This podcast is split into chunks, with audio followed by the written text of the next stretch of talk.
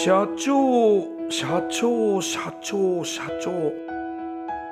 社長と聞くとどんなイメージが浮かぶでしょうか？近寄りがたい偉い人それとも百戦錬磨？本当にそうでしょうか？社長は会社の顔多くの責任と悩みを抱えながらどんな時でも毅然としていなければならない。それが社長です。輝いて見えても順風満帆に見えても過去には人には言えない。いやできることなら言いたくない恥ずかしい失敗や挫折しょっぱい話があるんです。社長チップスの塩味はまさにそんな社長たちの汗と涙の塩味。そう社長は別名 CEO なのですから。この番組ではそんな社長たちのしょっぱい話をあなたのビジネスや仕事に生かしてもらいたい。将来社長を志す人たちに希望を届けたい。という思いのもとさまざまな業種の社長インタビューを紹介していきます。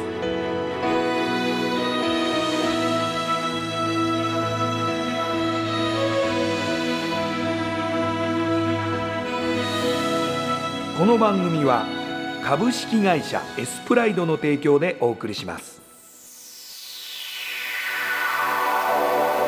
社長チップスレディオ。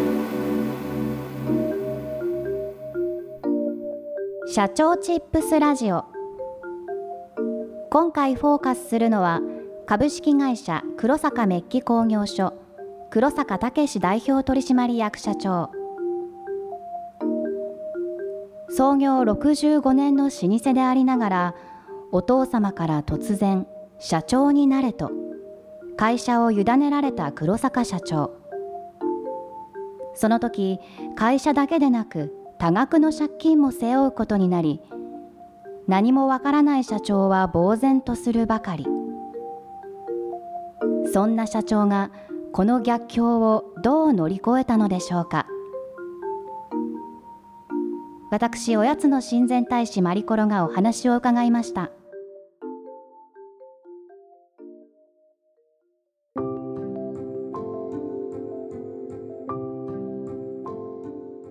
社長チップスラジオ。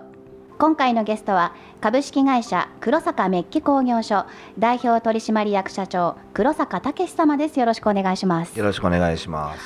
あの御社はメッキを中心とした表面加工ということで、はい、伺った65年以上の歴史が終わりになるということなんですけれども、どんなものを加工されてるんですか？そうですね。今現在は例えば身近なものであるとデジタルカメラだとか、はい。えー、医療関係の部品とだから身近にあるものをやるメッキ屋さん加工屋さんもあるんですけどうちらはどちらかというと内蔵部品で一番メジャーに今やってるものはハードディスクドライブってあの皆さんが使ってるラップトップだとかサーバーだとかあ,、はい、ああいうところに入ってるハードディスクのパーツのお化粧みたいなメッキ機能メッキをやってる会社ですね。あということは私たちにすごく身近なものに、まあ、メッキ加工されてるっていうことなんですね。そうですねメッキってもともとなければこの日本あ人間の社会が生まれないっていうぐらい結構コアな技術なんですよ。ただ表に出てくる部品っていうのがあまりにも少ないんでメッキって何みたいな形で問われるんですけど、えー、基本的には機能例えばかあの電気を流れないものに電気が流れるようにしたり、はい、あの汚い錆びたものをきれいにしたりあと滑りやすさを出したりとか、はい、いろんな機能メッキとあとお化粧メッキ、まあ、外装っていう車の部品でいうとエンブレムあじゃあすごい結構身近なところというかもうそこら中にメッキというか表面処理技術がないと人間社会が成り立たない。今つけてるイヤホンもそうですしこの電気も全部ヘッドホンもそうですね確かに。中にパー部品が入ってたりそこの表面のところにピカピカしてるものも表面処理で全部できてるんですじゃあもうなんか日常生活でその金属のところばっかり気になっちゃいそうな感じですね。そうですねあとやっぱり開けてみたくなりますよね中を。あどういう回路になってるのかとかどういうところに部品が使われてどういう表面処理がされてるかっていうのはやっぱりかいあの僕らの場合は部品を買ってきて中をばらしてみて、はい、でそういうところをどこで作ってるかっていうので、まあ、市場調査して営業戦略に使うとかそういうふうにつなげてますけどね。それって技術の差ってどんなところに出るんですか？管理って言った方がいいんじゃないですかね今メッキ技術ってもうどこでも正直メッキ屋さんっていうのはまあ材料を買ってきて自分たちでまあ加工するっていうことになるんですけど、基本的にはそのあんまり差はないんですよね。で日本全国でメッキ屋さんっていうのが大体今2000社から2500社そんなに？あるって言われたんですけどそんなにってなるでしょ？はい。でも実はあの20年前はもう6000社近かったんですよ。え それがどんどんどんどん淘汰されてー、はい。えー海外に物を持っていかれてしまったりだ今淘汰されてる中でもやっぱりそのビジネス感覚を持ってる会社が残ってるようなイメージはありますね。今まではどちらかというとメッキ屋さんというのは非常に市場的には強い立場だったんですよ、はい。需要と供給のバランスで考えた時に圧倒的に需要の方が大きくてメッキ屋さんの供給者が少なかったんですよ昔は。えー。6000社あったとしても、えだから大手さんにしっかりいろんなメー。カーさんがメッキ屋さんお願いしますなんとかメッキしてくださいって頭を下げられた時代があったんですよー、そうなんですかでこちらが選ぶ下請けが仕事を選べる時代ってなってそれをずっと今でも引きずってる会社は淘汰される。やっぱりそのうん。技術っていうのは最終的には僕はもともとメッキ屋さんじゃないんで。えそうなんですね？もともとはその B2C というかその物を販売する洋服を販売する仕事をしてたんで。はい。でまあその製造業に来た時にその下請けっていうそのお客様に頭を下げて何かをしなきゃいけないっていうそのビジネススタンスがまあちょっと違和感があったというか。で今いろいろとまあ調査すると先ほどおっしゃられたその技術の差って何かというとやっぱりその資金力で設備もう設備産業になっちゃってるんですよね私たちの場合。うん。でいかにいい設備をいかにいい人を揃えていかにそのいいシステムを購入する導入する。だからもう資本力の強いところは今勝ち組と残ってますね。で次に残ってるのは我々が今目指しているところがそのビジネスライクを設けたその製造業ものづくりという今までさっき言ったようにその下請け法下請けで頭を下げて自分たちが何誰かが作ったスキームコンテンツをもらう。仕事それでも仕事をする。っていうスタンスじゃなくて自分たちから発信する。新しいそのアウトソースというものを作っていく。まあ新しいメッキ屋さんというのを今目指してますので私にとってその新しいその技術の差別化っていうのは非常に難しい質問で各社それぞれいろいろとあると思うんですけど要求に対してお客さんの要求に対してマッチングできたところに仕事が来る。例例えば大きいものをやりたければ大きいタンクがあるところ大きい設備があるところに仕事は行くだろうし小部品のものであれば小部品のメーカーさん結構各社そういうふうに分けてるんですよね。あとはいろんなものをやりたければ大手さんあのメッキ屋さんの中でも基本的には今2000社じゃあ今日あるって言いましたけどその5%ぐらいじゃないですかね。勝ち組に入ってるの今。うーん。海外との差別化っていうところでは日本はなんとなく技術力高そうですけれども。技術力が高いですねやっぱり。海外と比べると。ただ求められるものが違いますよね。日本っていうのは例えば100円で作らなきゃいけないものを1000円以上の価値を求めてくる。でも100円で物は売ってくるみたいな。なるほど。海外の場合は100円で求めて80円で平気で物を作って20円儲けようとしますから。あークオリティの問題。クオリティそうですね。ビジネスの中のそのコストメリットコストのそのなんていうんですかね比較。うーん。いいものを安く買う。これが日本。うん。いや安かろう悪かろうでいいでしょ。これ海外うーん。それでも物って成り立ってしまうんでだから海外の需要の方が高いんじゃないですかね。先ほど最初は違うお仕事されてたっておっしゃってましたけれども、今の会社は先代がいらっしゃるということなんですか？今の会社は私の祖父から。あおじい様のの代から始まって、ええ。え2代目が私の父。ええ。で今会長職についてますけど私が3代目になりますね。なるほど。最初からお継ぎになるっていうわけではなかったんですか？いや1%もなかったですよね。予定はなかった、全くないですね。それまで何をされてたんですか？それまで私はあのまあ若気の至りで高校も途中で辞めてですねいろいろとアルバイトど土方飛びをしたりあの引っ越しのバイトをしたりとかいろいろとしてたんですけど、まあ、最終的には就職したのが1回だけでですね、はい。紫スポーツっていう。ええ私あのバッグ背負ってましたよ。あの黄色と紫の、はい。そこに、えーちょうど二十歳になる時に勤めてはい。で、まあ、目的はアメリカにとにかく住みたかったんで。えー？日本に住むということ自体がもう10代半ばぐらいからあんまり考えてなくて、はい、今考えたらですよ、はいはい。当時はどうだったか分かんないですけど今考えてみればやっぱそこでアメリカにどうしても住みたいという思いがあってそれやっぱ決めつけられるのが嫌いなんですよ。そうじゃなくて自分なりのやっぱりそのオリジナリティっていうものっていうのはそういうなんかこうしなさいじゃなくてどうしたいのってから始まるその教育の不一致があったんでしょうね多う分ね。ん。かっこよく言えば。じゃあそのおじい様にもお父様にも反発されてたということなんですか？うちのそうですねあの祖父とはあんまり交流もなかったですしうちの父親とも記憶が残ってるのは四小学校4年5年ぐらいで家族でどっか行く人でも僕は行かなかったとか。ええとにかく一人で家にいるとか友達といるのがと友達ととにかくいるのが好きでしたね。あだからどうせ家族でご飯食べるんだったら友達とご飯食べたいみたいな友達家に行ってご飯食べるとかあーじゃあもうお話をすることもなければほとんど接点もなかったというかそうですね。一緒に過ごした記憶がほとんどないという感じなんですかね。子供の頃以外ないですねあんまり。うーん。ですからまあどんな会社をやってるのかとかそういうのもあんまりよく分かってなかったですし、まあ、自分は自分で何かやっていかなきゃいけないんだろうなっていうのは思ってましたしね。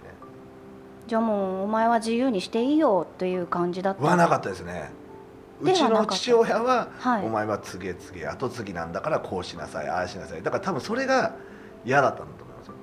うーだん。から3歳ぐらいの時に幼稚舎はい。をなんか受験するって塾に行かされて、はい。その塾2日目に抜け出したぐらいです。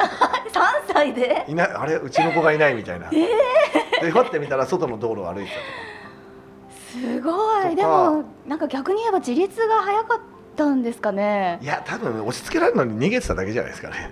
あーうん。ただまあよく言えばやっぱりそのなんかこう箱に収められるのが多分ダメだったんだと思いますね。うーん勉強が嫌いだったのかうん。箱が嫌だったのかどっちかわかんないですけどね、でもそれだけ嫌がってたのに後を継がれたわけですよね。それはなぜですか？いや朝起きたら社長になってただけなんですよ こんな話をしていいのかどうかわかんないですけどはい。もともとやそのいろんなまあやんちゃをしててあのやっぱ母方の方に対してはリスペクトがすごい強くてですね。ええ。やっぱりいろんなまあ学校でトラブルがあっても何やってもやっぱりその男の場合ってマザコンとかよく言われますけどはい。僕マザコン上等だと思ってるんですよ。おおやっぱり母親って僕らっていうのは10ヶ月お腹の中にいて一番最初に触れる女性っていうのは母親ですからね。そうですねそこに愛がなければやっぱりその人としてどうなのかなっていうのが僕の定義があってですね。やっぱはい母強し、女性がナンバーワンでいるべきだと僕は思っててですね。はい。でその母親からたまたまちょっと手伝ってと。はい。いう話があって、まあ、ちょっとの定義はじゃあどれぐらい？とでガタガタうるせえから手伝いと。いうので、えーいろいろと考えて。で僕は3の倍数で人間って成長すると思3ヶ月で6ヶ月12ヶ月、まあ、3年6年9年と。はい。でそのまあたまたまその27の時で、まあ、3年後みそじだし3の倍数が揃うなと、まあ、とりとりあえずまあ変換期なのかなというので、まあ、あとは母親に対して、まあ、ちょっと頭が上がらないんで。ん。じゃあ分かったちょっと30代まで30歳まではあのみそじまでは手伝うよと。いうことで入ったんですよこの会社には。ええええ。で2年半ぐらい経った時に突然本社に呼ばれてええはい。行ったら背広を着たおっさんたちがはい。いて、はい。まあ、銀行の方だったんですけどはい「じゃあ初めまして社長」と。誰のこと言ってるのかなと。えええええで何を言ってるんですかと。え後ろ振り返っちゃったりして。僕も作業着で言ってますからね。そしたらそこにうちの父がいて「もういいから早くサインしろ」と。いうのではい。見たら「連帯保証人」って書いてあって。ええこれはよくテレビで見るやつだから これサインしちゃいけないやつでしょ。というようにまあいろいろとまあ議論口論とはい。始まったんですけどはい。もうすでにその時時期時点で1か月前にもう登記が変わってて法的にもうなってたんですよね。なるほど。なのであのうるせえからやれとで二人三脚でやるから経営の記録も分かんないしもともとメッキじゃなくてさっき言ったようにもう洋服を売ってた人間ですから。えそれじゃただのバカの同族会社でしょと。えうん。で社員にももちろんだしお客様に対しても失礼だしそんなのと。これはおかしいと。あ戦ったんだけどもう変わってたんでね社長に。はいもうね。もうどうにもなんないわけですよ。遅いですよね。はい。で、まあ、うちの親父から二人三脚やるからあの安心しろと。言った2週間後に定期監査ということで税務署が来るええとで税務署なんて僕対応したことないじゃないですか。はい。もちろん。はい。で本社にはじゃあなんか税務署が来るらしいねと。で会長出してくれと会長はフィリピン行ってますと。うちフィリピン社もあるんですよ。すごい。で会長がフィリピン作ってますんでね、はいはい。でフィリピンに行ってます。だからいつ帰ってくるのって言ったら「え聞いてませんか?」と。はい。もう住民票を動かして向こうにずっとあの永住すると。ええ。それがスタートだったお父さん。で電話したら「お前があの 溶岩だったらお前が来い」みたいなね。そう自転車で行ける距離じゃないですからね。そりゃそうですけどね。まあ、そんなところから始まってで税務署の対応もよく分からずベラベラベラベラ喋って、まあ、2日間3日間終わったんですけど。すごい。で気づいたらねやっぱりその連帯保証人サインするっていうことはその下請け借金があるってわけですから。うーんでまあうちの父が言うには借金も財産だよと。会社というものを残しただろうと。いうのが今でも口癖で。でそっからですよね。まず経営わかんないしはい。で決算書って何みたいなところから始まってはい。本屋行ってとにかく決算書の読み方っていう本とか、はい。経営者とはとかそういうものを人生初めてですよね。あんなに本読んだのさっき言ったように学生の時はもう椅子に座っての5分で逃げますから。ええ 結構逃げる癖があった感じですよね。そうですねあのダメなんですよね飽きちゃうと。でみんなと同じことができないタイプ。はい。だったんでしょうね多分。いやでも社長もすごいですけどお父様も何も伝えずにフィリピンに行ってしまうっていうのもまたすごい話ですね。すごいですね。だ多分そこの DNA は一緒なんじゃない似て似てらっしゃるんですかね？うん微妙なところですね。リスペクトは今はもう14年やって経営ってこんな大変なんだなっていうので、まあ、うん父の方もリスペクトしてますしん。経営者としてはですね。うん。それでも最初から借金がたくさんあったわけですか？そうですね。いくらがたくさんなのか分かんないですけど僕にとってははい。見たことない金額ですよね、それをまずどうにかされないといけないわけですよね。そうですよね。何から行ったんですか？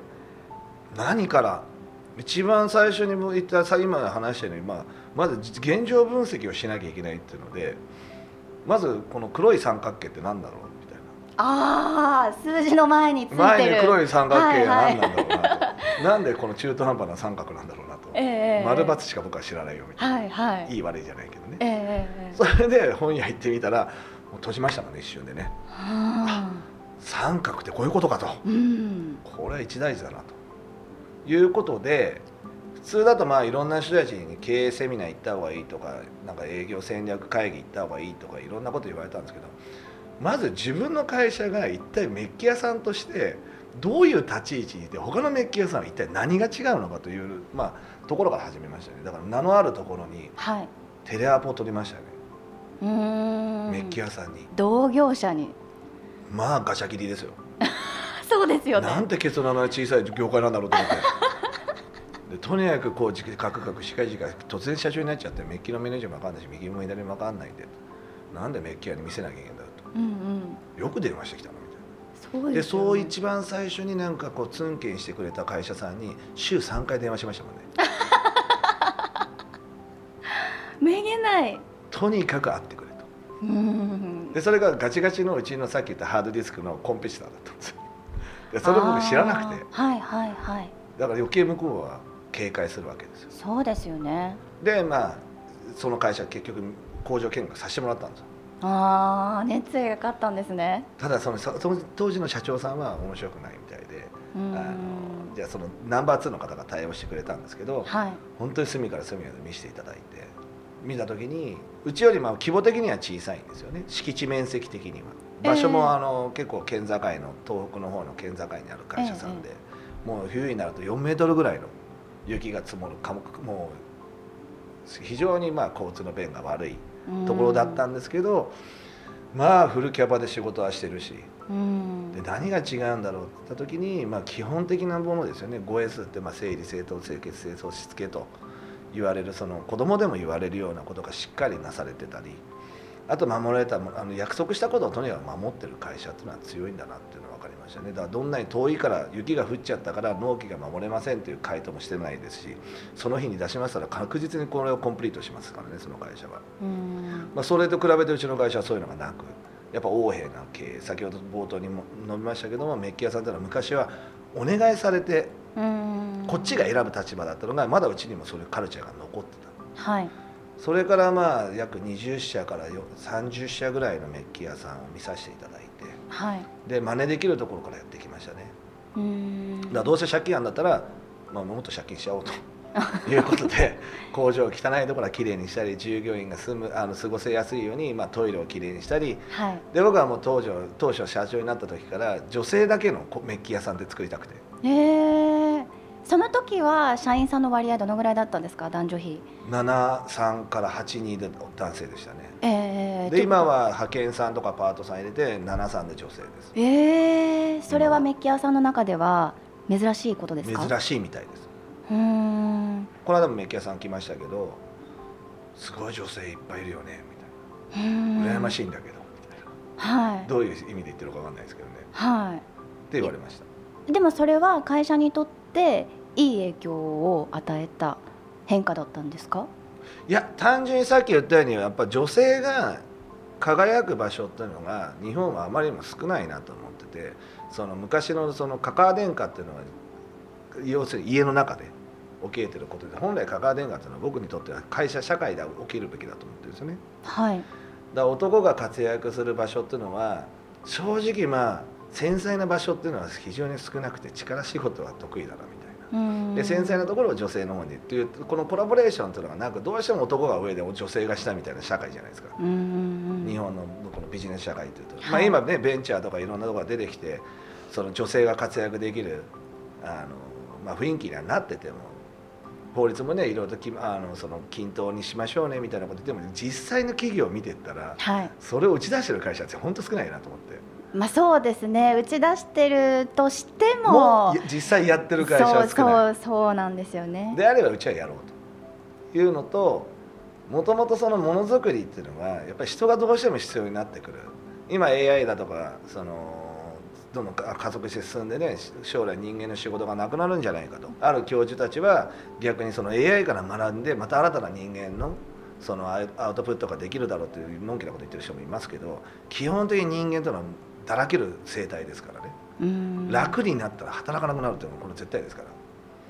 だそれを打ち勝つにはどんどんどんどん新しいあの生態要要するに赤ちゃんを作っていく。子供をね産んでいくスタイルし仕組みをやっぱ企業っていうのは作っていかなきゃいけないんじゃないかなっていうのが昔から思ってて。それにしても男性からの反発があったんじゃないですか？うわ今でもありますよ。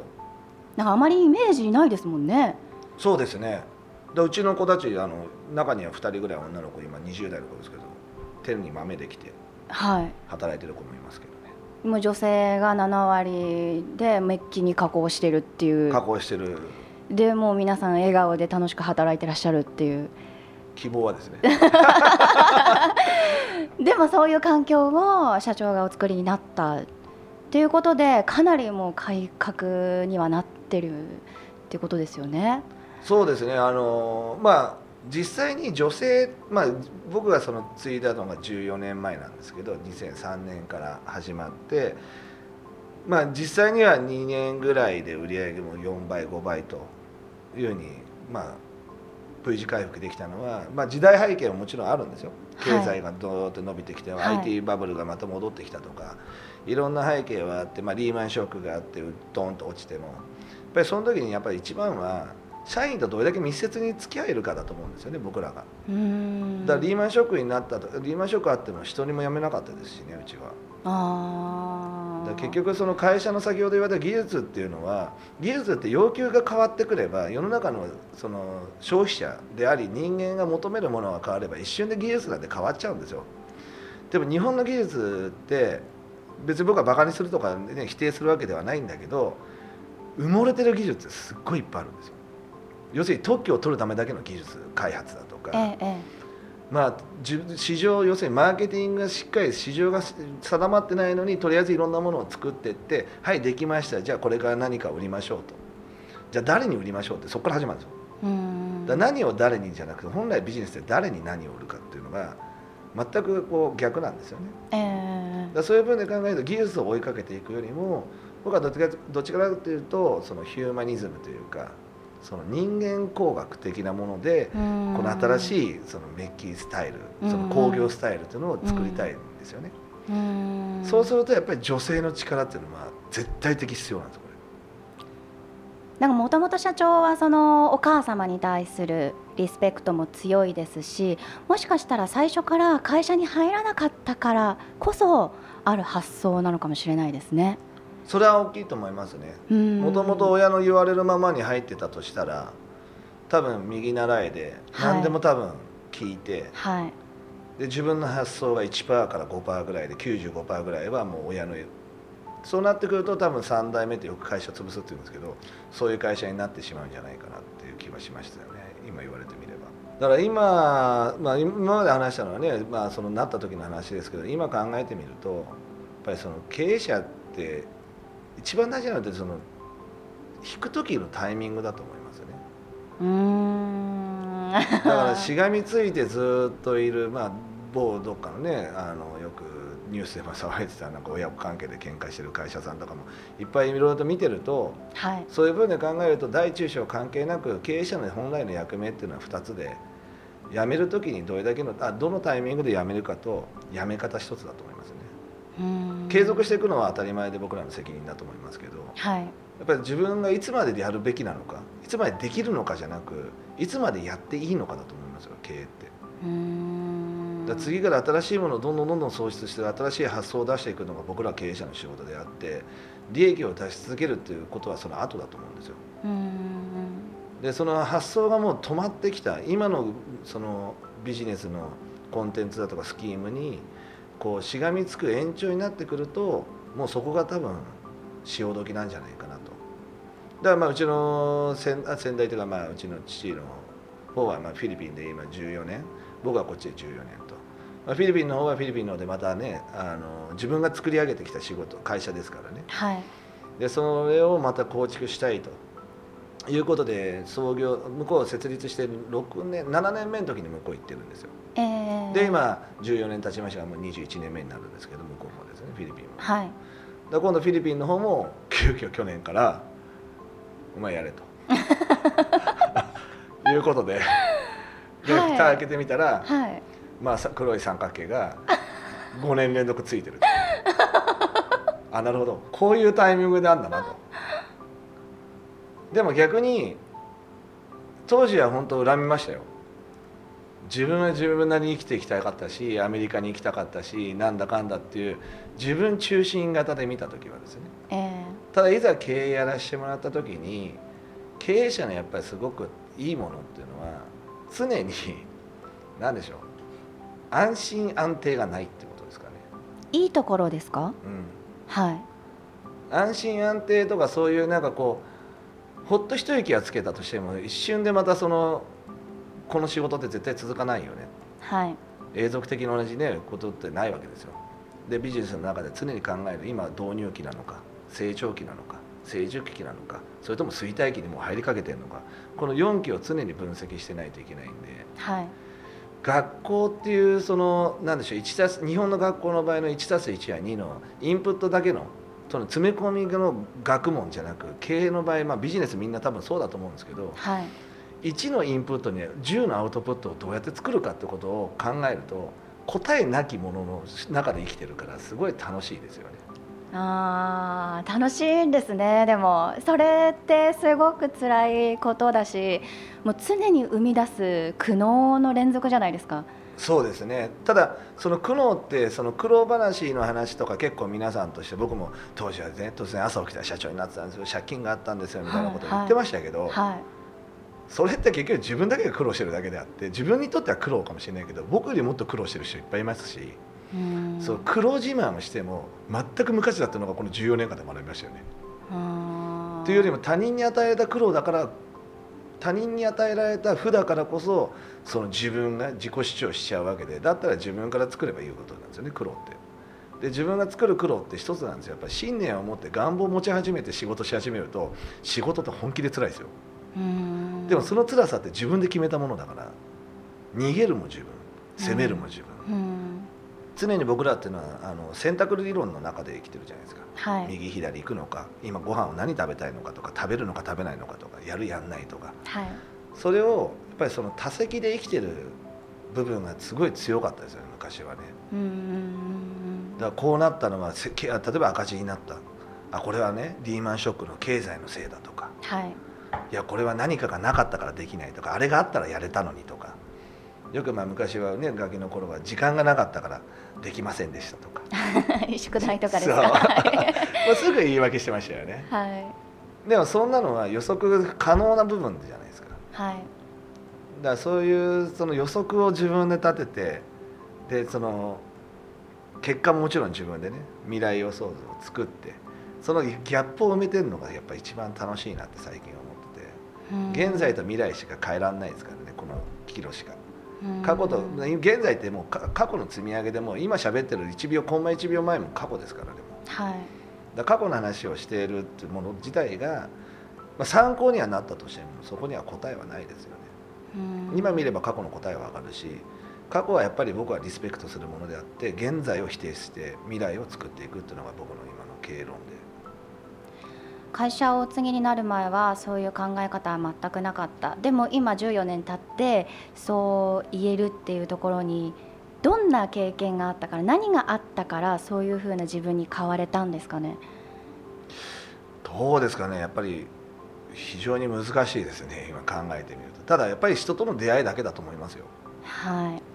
まあもちろんね僕らは勉強の方法っていうのはさっき学校の話をさせていただきましたけど学校というのは同じようにじ例えば50人1クラスあったら同じように教材与えられて同じ先生に同じ時間帯学ぶ。でその中で器用な人はうまくいあの点数は取れるかもしれないけど集中力がちょっとない子はテストが落ちてしまうみたいな。そのテストの点でね頭いい悪いっていうのがまあありますけどはい。ビジネスの場合っていうのは今日結果出ても明日にはその結果も通用しないですからそのスピードですから、はい。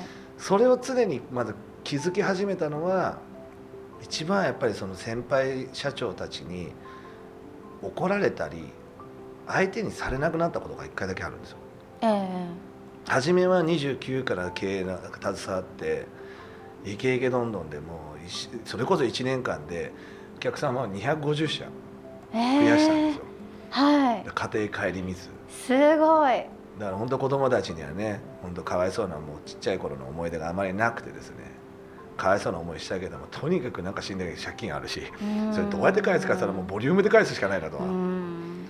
で僕頭がねよあの弱いからもう首から下で頑張ろうみたいなね。とにかく人一倍動こう人一倍早くやろうっていうのことだけをやってきた時に、まあ、周りからかなり若い社長要するに製造業の中では若い社長であいつはやり手だみたいなこと言われて多分有頂天になってたんでしょうね。である、まあ、会社さんの副社長さんが品川でご飯食べようよと。はいで僕和歌って呼ばれてたんですけど和歌に会いたいよと久しぶりに和歌のね勢いが来たいんだよみたいなことを言われてすごく僕のことを、あのー可愛がってくれた大先輩だったのがはい食事し始めて30分ぐらいで帰ると。え？こんなにお前と会ってつまんない会話は聞きたくなかったと。はい。で何を言われてるか分かんないわけですよ。僕も調子乗ってるから。ええ。で何言ってんですかと。僕の今の何が悪いんですかと。その時に一言言われたら、まあ、これは有名な、ね、言葉でありますけどもあの過去と他人は変えらんねえんだよと。未来と自分しか変えらんないんだよとお前が今見てる今考えてる今自分が発信してるものをもう一回考えろって言われて。それがちょうど32歳33歳ですね。の時にそれ言われた時に その副社長が帰ったと「何言ってんだあのおっさん」みたいなね。えふうになってたんだけど1年ぐらいかなその言葉がずっと頭に残っててどういう意味なんだろうで自分のこ会社をもう一回見たり自分の身の回りをもう一回その視点で見た時にえはい。いくら僕が何を話したとしてもうちの従業員はその場では「はい」と言うけど何も変わらないし。でセミナーに行った特に自分を見た時にセミナーとか講演聞きに行くとその1時間ぐらいはすごいやる気になるんですよね。はい。なるほどこうしなきゃいけない。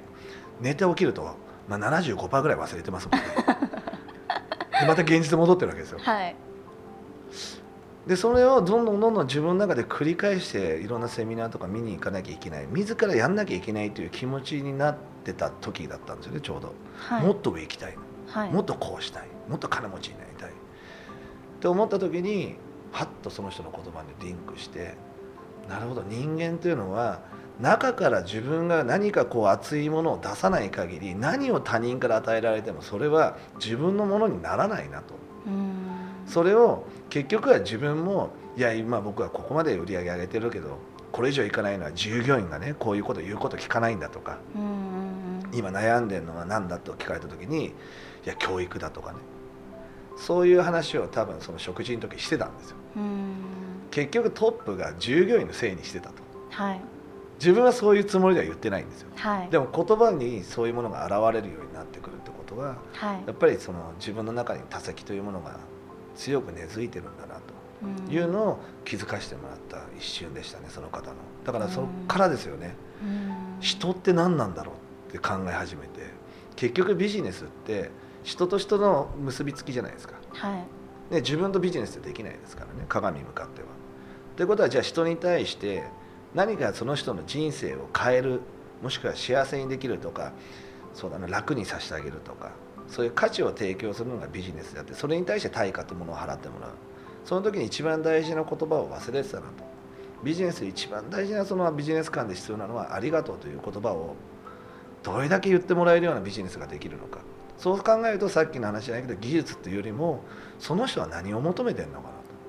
その人は何が困ってんだろうと。いうようなことを考え始めたのがその副社長との出会い。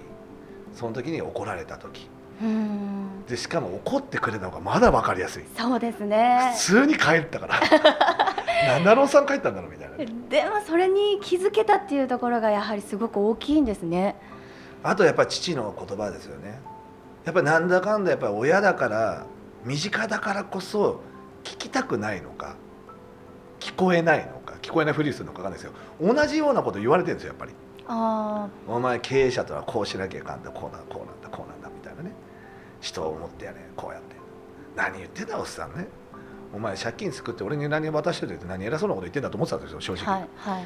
でも今考えてみればやっぱり親の言うことは聞いといた方がいいなと。うん。いうのは、い今日現在思ってません強く。でもすごくもう本当に大変だったと思うんですけれども丸く収まってますよね。そうですねぱりその周りの人たちがいるからじゃないですかね。あとね僕人基本的に人が好きなんですよ。はい。あの人を嫌いっていうのがなくてですね。苦手っていうのはありますよやっぱり。はいはい。人に好かれたいんだったらまず人好きにならなきゃいけないなと思って。うーん。自分が何かをしてもらいたいんであればまず自分からさしてあげなかったらいかんなとあとはもう一つは自分を好きになることを忘れちゃいけないな。はい。自分を本当に好きにならないのに自分が自分嫌いで人に好かれようと思ってること自体が本末転倒ではい。これっていうのは大きくすれば会社も一緒だと思うんですよ。うちの従業員によく言うのは自分の会社好きと。はい。嫌いだったら変えようよと。あ なぜならばお前が営業行ってね自分の心の中に自分の会社嫌いなのにうちの製品いいですよって、まあ、それ本当の嘘つきだよと。そういう人生だけ歩むのやめようやと互いにね。それがうちのよく口癖でよくうちの社内で話してるんですよ若い子たちと。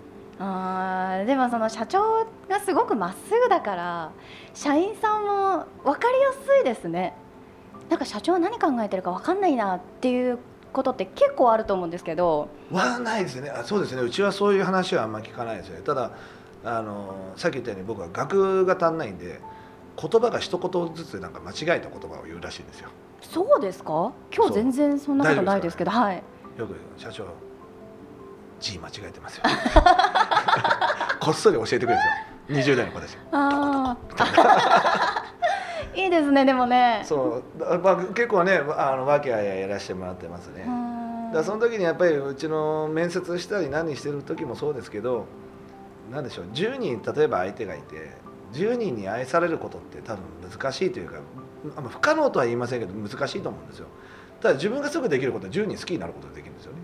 うーん。だから人を好きになるってことはそんな難しいことではなくはい。どれだけ本気でまっすぐ先ほどの言葉を借りればまっすぐ付き合っていけるか。でそうすると人間って初め嫌なところ見えた人でも付き合っていくとあの、まあ、スルメじゃないけど噛めば噛むほどじゃないけどね、うんうん味が出てきてあこの人でこういういいところもあったんだなって後から気づく場合もあるし。はい逆にいいなと思って、ね、ファーストインスピレーションがすごいいいなと思っても付き合っていくとえこんなだらしないの？この人みたいな。人間でプラスマイナスの要素って先に出るか後に出るかだけで両方持ってるわけですよね。なるほど。でもっと言えば僕から見たらその人のマイナスは B さんから見たらプラスかもしれないんですよこれ。はい。だから混じり合うってことは非常に難しいな。って考え始めてくるとまずは自分はオーネスト、まあ、その素直にずっと生きていこうと好きなものは好き嫌いなものは嫌い。で、まあ、とにかくあなたのことを愛してます。うちの,、まあ、あのラブピーポーっていうのがうちのあのモットーでも立ってるんですけど、会社の方で。でラブピーポーハッピーライフっていうのが人を愛することから本当の幸せのあの人生って歩めるんだよと。いうのが僕のモットーで。で自分から人を愛することによって相手は初めて打ち明けてくれて相手の例えば人脈であったり価値観であったりいろんなその無形の資産を提供してもらえるんですよそれと今度自分の価値求めてるもさっき言った願望信念とリンクさせてまた新しいものをエクスパンドさせていく。この繰り返しで人間って僕は成長していくんじゃないかなというのでとにかく人の集まる場所にはよく行きますし。だからそういういろんなところを行ってることによって人を愛するって愛さなきゃいけないんだな。愛することによって自分が幸せになれるんだっていうものを信じ始めてからですよ。丸く収まりあ親父が言ってることもちょっと素直に耳を傾けてみよう。やっぱり先輩社長だし一回親感を切ってみよう。いろんなところをこう尺度を変えて親父という存在っていうものを見れるようになってきましたかね。うん。そうすると向こうから今度飲もうやとかはい。あ他人と過去は変えられない。未来自分とが変われば未来は変わるし自分がアウトプット態度を変えれば向こうの態度も変わってくんだなと。うーんそこで恩人のお言葉とつながったっていうつことながってますなんですね。ねだから全てがそこにつながってますね今。その言葉っていうのはみんなな知ってたらしいんですよ、僕の先輩社長って。そんなの普通のかか言葉だよみたいなね。でも言葉に魂宿るのは言霊ってよく言いますけどはい。本気で話してくれた人だからこそそれは残るしそれを信じた人間が初めて言葉に魂を宿らせることができるんだなと思ってて僕はその人にすごい感謝してますねいやーものすごく、まあ、しんどい環境にいきなり身を投じたわけですけれども、うんそこから社長のお人柄でなんだかここまでこう企業も成長してきているし社員さんもついてきていらっしゃるっていうなんかすごくお人柄の良さを感じた 今日はお話でした。いえいえどうもありがとうございます。ありがとうございました。今回のゲストは株式会社黒坂メッキ工業所代表取締役社長黒坂武様でした。ありがとうございました。ありがとうございました。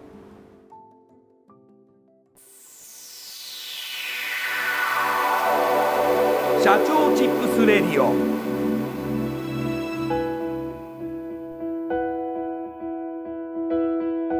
社長チップスラジオこの番組は株式会社エスプライドの提供でお送りしました。